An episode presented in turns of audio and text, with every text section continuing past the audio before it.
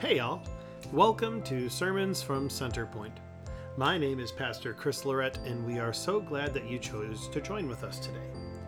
This week, the texts that we'll be reading are Exodus chapter 32, verses 1 through 14, and the gospel text is Matthew chapter 22, verses 1 through 14. The sermon is actually based on the gospel text. In this parable, Jesus is talking about a king who invites many people to this wedding banquet for his son.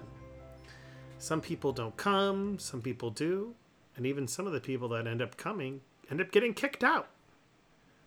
So, what's going on in this parable? Well, without further ado, let's go ahead and jump in. God bless. Well, brothers and sisters, we have come to our time of the reading of Scripture. And so I invite Miss Lisa to uh, tell our first Scripture this morning, which is Exodus chapter 32, verses 1 through 14. When the people saw that Moses was so long in coming down from the mountain, they gathered around Aaron and said, Come, make us gods who will go before us. As for this fellow Moses who brought us up out of Egypt, we don't know what has happened to him. Aaron answered them, Take off the gold earrings that your wives, your sons, and your daughters are wearing, and bring them to me. So all the people took off their earrings and brought them to Aaron. He took what they handed him and made it into an idol cast in the shape of a calf, fashioning it, fashioning it with a, a tool. Then they said, These are your gods, Israel, who brought you up out of Egypt. When Aaron saw this, he built an altar in front of the calf and announced, Tomorrow there will be a festival to the Lord. So the next day the people rose early and sacrificed burnt offerings and presented fellowship offers, offerings. Afterward, they sat down to eat and drink and got up to indulge in revelry. Then the Lord said to Moses, Go down, because your people, whom you brought up out of Egypt, have become corrupt. They have been quick to turn away from what I commanded them and have made themselves an idol cast in the shape of a calf. They have bowed down to it and sacrificed to it and have said, these are your gods, Israel, who brought you up out of Egypt. I have seen these people, the Lord said to Moses, and they are a stiff necked people. Now leave me alone so that my anger may burn against them and that I may destroy them. Then I will make you into a great nation. But Moses sought the favor of the Lord his God. Lord, he said, why should your anger burn against your people? whom you brought out of Egypt with great power and a mighty hand. Why should the Egyptians say it was the, with evil intent that he brought them out, to kill them in the mountains and to wipe them off the face of the earth? Turn from your fierce anger, relent, and do not bring disaster on your people. Remember your servants Abraham, Isaac, and Israel, to whom you swore by your own self. I will make your descendants as numerous as the stars in the sky, and I will give your descendants all this land I promised them, and it will be their inheritance forever. Then the Lord relented and did not bring on his people the, the disaster he had threatened. This is the reading of God's word for the people of God. Thanks be to God. And, brothers and sisters, if you would stand as you're able for Matthew chapter 22 verses 1 through 14. Once more, Jesus spoke to them in parables, saying, The kingdom of heaven may be compared to a king who gave a wedding banquet for his son. He sent his slaves to call those who'd been invited to the wedding banquet, but they would not come.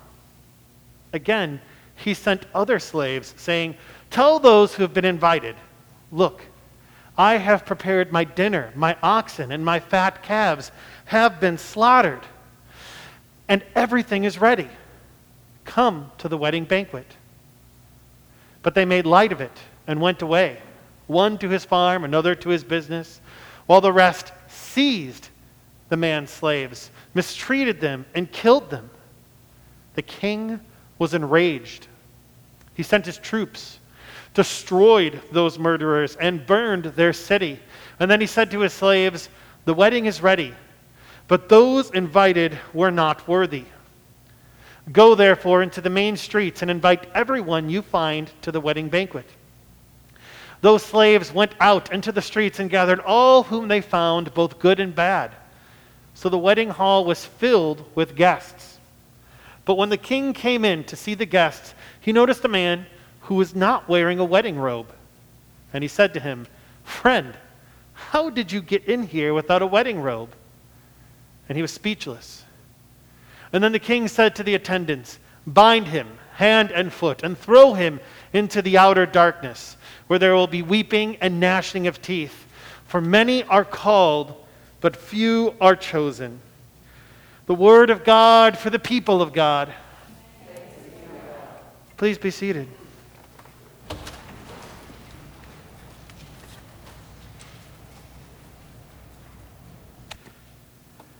As we look at this week's scripture, I was a little bit confused, as most of Jesus' parables make me.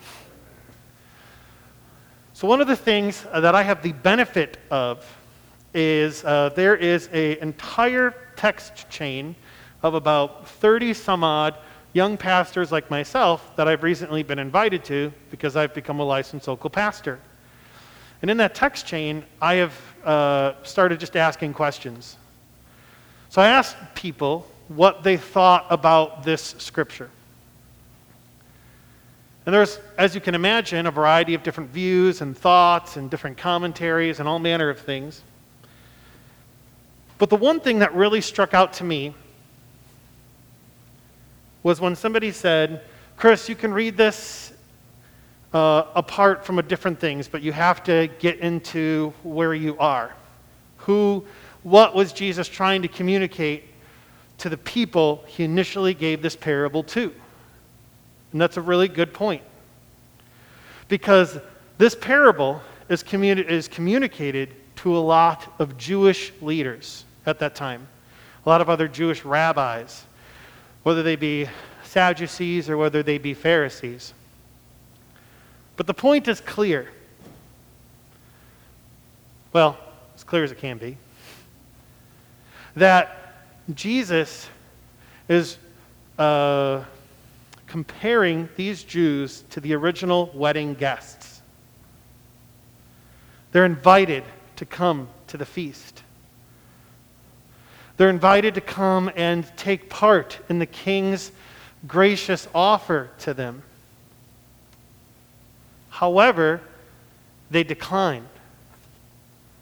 In fact, some go as far as to take the prophets, or I'm getting ahead of myself, to take these uh, people that the king has sent and to enslave them or keep them or even kill them. And sure enough, if you look back on the Jewish history, that is exactly what happens. This is kind of a, a message that I have spoken before as well here in this place that the Jews were given multiple chances. They had prophets come and try to correct the Jews' behavior, both as a nation and as a people. They had judges in the beginning who tried to do the right thing to help set the nation where it needed to be. In fact, you can go as far back as Cain and Abel to see that even Cain was given a second chance and not killed on the spot.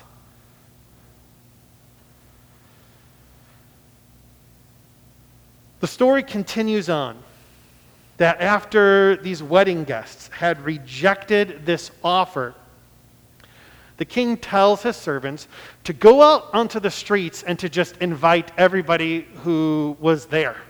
It didn't matter if, if they were a pauper, the king doesn't make that distinction. He invites all of them to come to the feast. And so a lot of people think, oh, well, this is the Gentiles. These are the people who were originally uninvited, but now everybody in the kingdom is welcome to come to this feast. There's a lot of wisdom there. You can see it. You can see the progression that God is like, I'm not, I'm not going to keep inviting people, although they are invited, to come to this wedding feast if they're just going to keep saying no? If they're just going to keep killing my prophets? If they're just going to keep killing these people that I send?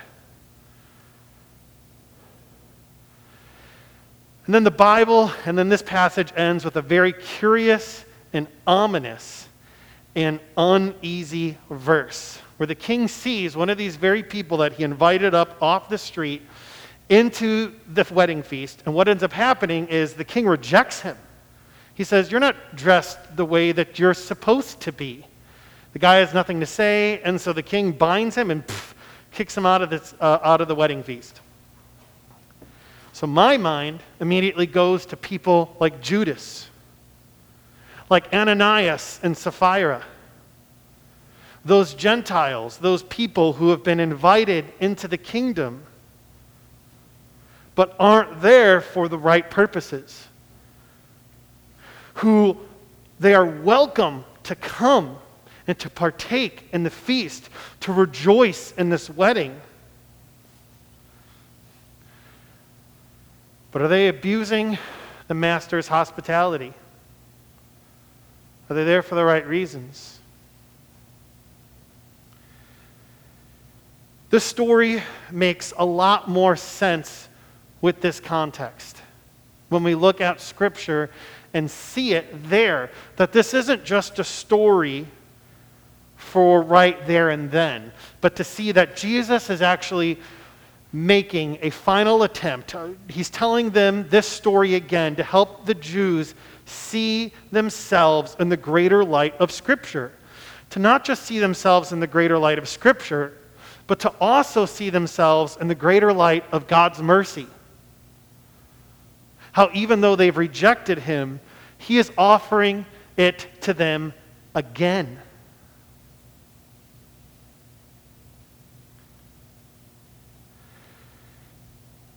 So I want to ask you a question. Now that we can see this pattern, now that we can see the Jews' place in it, now that we can see the Gentiles' place in it, now that it's a little bit more clear, I want to ask you a question.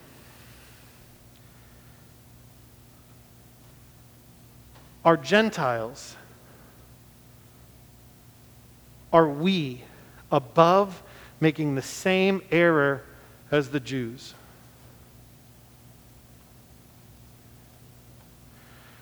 For my course this year at Moody, we have been going over a history of spiritual formation in the church. And it's been funny because each time it has been earmarked by when the church has gone awry you've got these desert fathers who come into the mix and they do some pretty crazy things, living lives of asceticism, eating moldy bread, giving everything they have to the poor, living out in these little desert communities because the church had become popular in Rome and it lost its way. And the desert fathers sought a Christianity that wasn't tarnished by popularity or doing it because it was convenient or doing it because it had an ulterior motive. The Desert Fathers had this idea that they wanted a faith that was unblemished with sin, that they wanted to seek God. And they didn't do everything right. But there's no ignoring the fact that the church had lost its way. You've got this monastery movement where believers and, and friars and monks form these monasteries to discipline themselves in the reading of Scripture and the singing of hymns and doing good work for communities in hopes of creating an authentic Christian community that helped to draw them closer to Christ. You have the big, the big one that everybody knows the Reformation where the Catholic Church had, in, had participated in the sale of indulgences to people. To, and if you don't know what that means, essentially what an indulgence was, was that a person could pay, could make a payment in money so as to make their punishment in the afterlife lesser. Ridiculous. Martin Luther rebuked this thing so hard that he had 95 re- it's very funny because it was kind of like his version of facebook. He like takes 95 of arguments puts them on a piece of paper comes up to a church and like sticks it on the door and he's like this is what's wrong! Everybody needs to get their act together And what we know is that that started a movement in the church to bring about reform. One of the things I have been convinced about this uh, season, if you will, is that we, I, you, can fall into the same trap as our brothers and sisters in faith we can fall into the same trap as the Jews.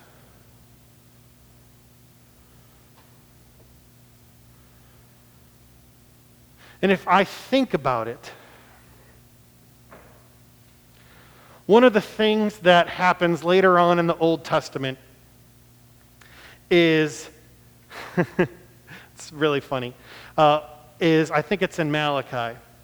And essentially, what uh, God tells his people is, is, I tire of your incense.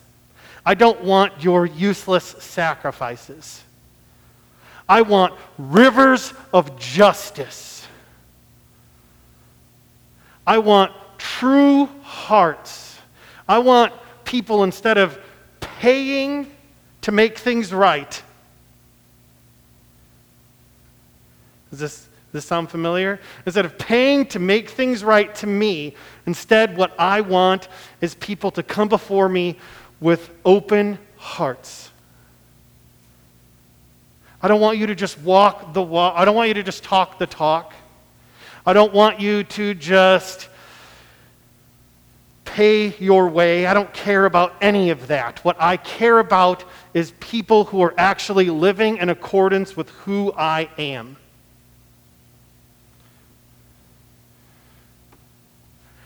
It's the same story in Malachi as it is today. And as believers, we walk this tightrope. We walk this tightrope of faith and action. Because it's not our actions that save us, but it is our faith that moves us into action so that people can see the same God that we do. It's our faith, traditionally, that has moved St. Patrick to create safe spaces in Ireland where people would be forced to leave behind their weapons. Not forced is, is a strong word, but where they would need to leave behind their weapons to come into this safe community and to get all of the benefits of that safe community. It wasn't because St. Patrick was trying to earn his way to heaven, but to show them a slice of heaven as he was shown.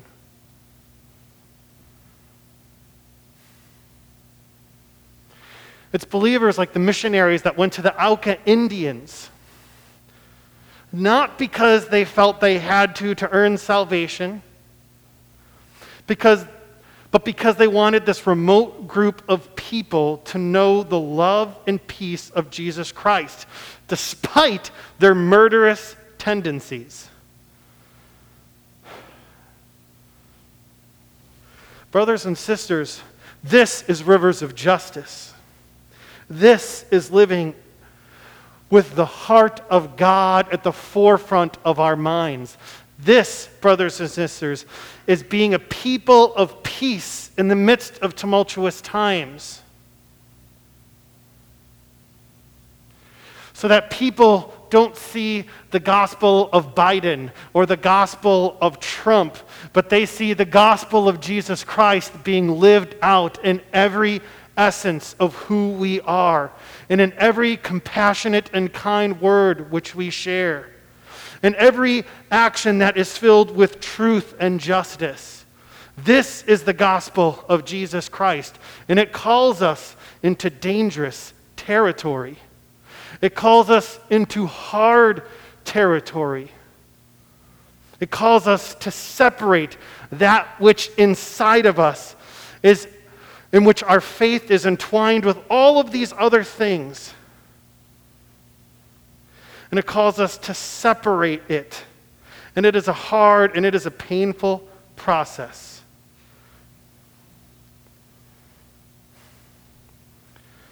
But that is our cross. That is our payment. That is what we are called to do.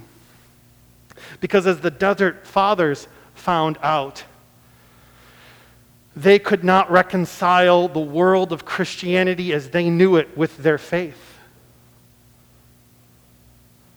As those who formed monasteries found out, they could not reconcile their faith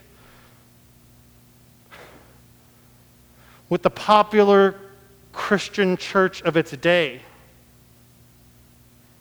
As the reformers found out, they could not reconcile their faith with the papacy. In the scripture, it talks about how God cuts into our souls and separates marrow from bone, or tendon from bone. He doesn't leave us where we are, He doesn't leave us unaffected. Brothers and sisters, are you wearing your wedding gown?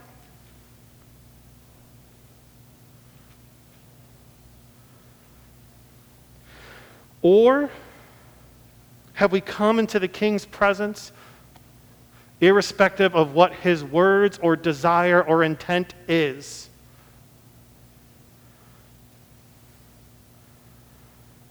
Are we as a people willing to let God cut us in such a way that hurts, but ultimately drives us closer to Him.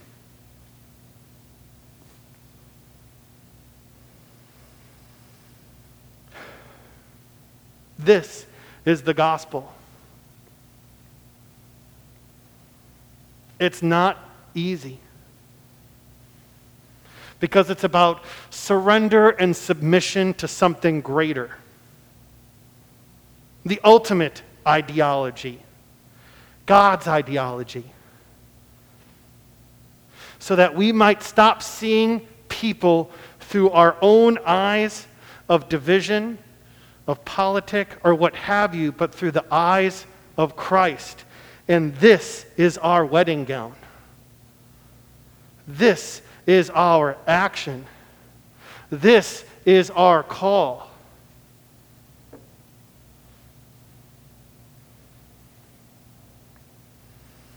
So, brothers and sisters, you're invited.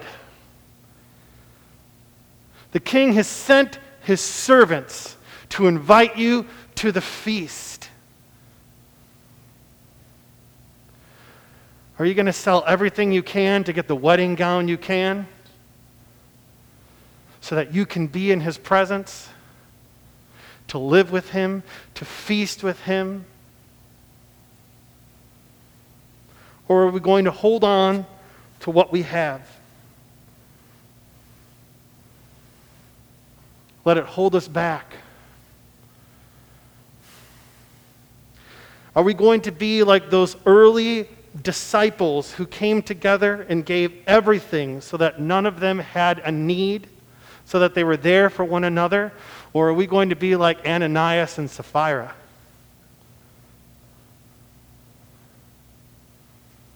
Are we going to be like Stephen, who, though surrounded by enemies, counted everything he had but lost so that he could point people to Christ? Or are we going to be like Judas, holding on to those things? Thinking that perhaps what we do might be the smart thing, although it is not the faithful thing.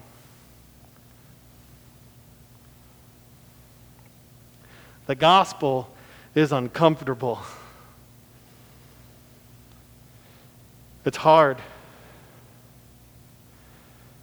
But it is worth it.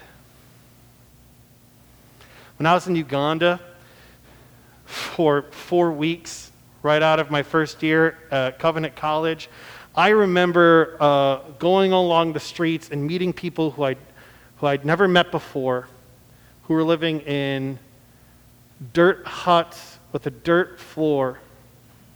And some of them had even less. But I remember the one thing that was palpable on all of their faces.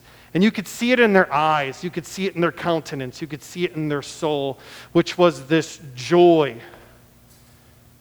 That though they had nothing, they had everything. That though they were without, they did not go without. There is something to the gospel that shakes us and moves us and calls for us to be dependent on a God and to change ourselves to Him in a way that is fundamentally life changing, bone shattering, cutting between the marrow and the bone, between the tendon and the bone. There is something fundamentally changing when we get that it's not about putting a few coins into the plate to please God, but instead living out lives that that care for the poor and have rivers of justice and that are truly in line with the heart of God and his desire for this world and how we show him, how we show the world who he is through our lives. Brothers and sisters, this is what we're called to do. Because he did it for us. And that's how I know this is true. Because it wasn't rivers of justice, but it was rivers of blood that bled from the Savior's wrists and feet. As he passed people on the street, he did not let them go unchanged in the midst of their blindness and in the midst of their brokenness, in the midst of their deafness, in the midst of their lameness. Simon the Zealot was a man who wanted to reclaim the political power of Israel, to break free from the Roman Empire, to establish a new state. And the Zealots were known for using assassination and other forms of nefariousness to accomplish their aims. This was an apostle of Christ. And this apostle didn't bring that into his life, but laid it down so that he could live out Christ's way. This is about giving up more than our things. This is more than about giving up our objects. This is about fundamentally giving up a piece of who we are so that we can be closer to Christ. That those pieces that are malformed and filled with sin and brokenness and selfishness, that we might leave that at the foot of the cross, at the altar, so that we can draw closer to Him. You are invited to the wedding feast. You absolutely are. But even if you have no coin,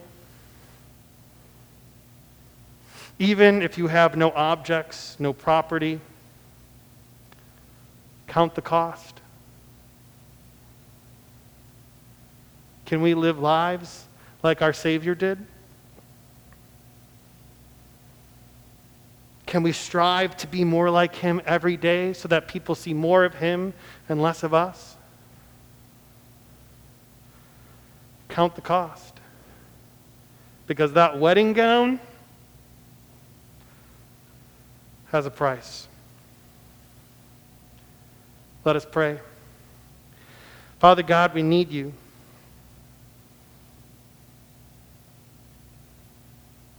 Help us, O Lord God, to depend on you, to rest in you. But even more so, O Lord God, help us to let go of that which resists being changed by you. Help us, O God, to come before you with hearts, with hands, with all that we have, so that we might draw closer to your heart. So that we might better communicate your hope and your peace and your love and your compassion. So that we might be vessels for your Holy Spirit to go out and change this world. That through you, people might see us. That we would go from being, that we would go from just being wedding guests to servants at the wedding, bringing more people in. Help us to continually draw strength through your Son, our Savior, who bled for us, who sacrificed for us, so that we could go on, so that we could live, so that we would not be without. God, we need you. Let your Holy Spirit rest upon us. And even now, Father God, help us to make our spirits malleable to you so that we might be changed by you, so that we can draw closer to you. Father God, we need you. And in Jesus Christ's name we pray. Amen.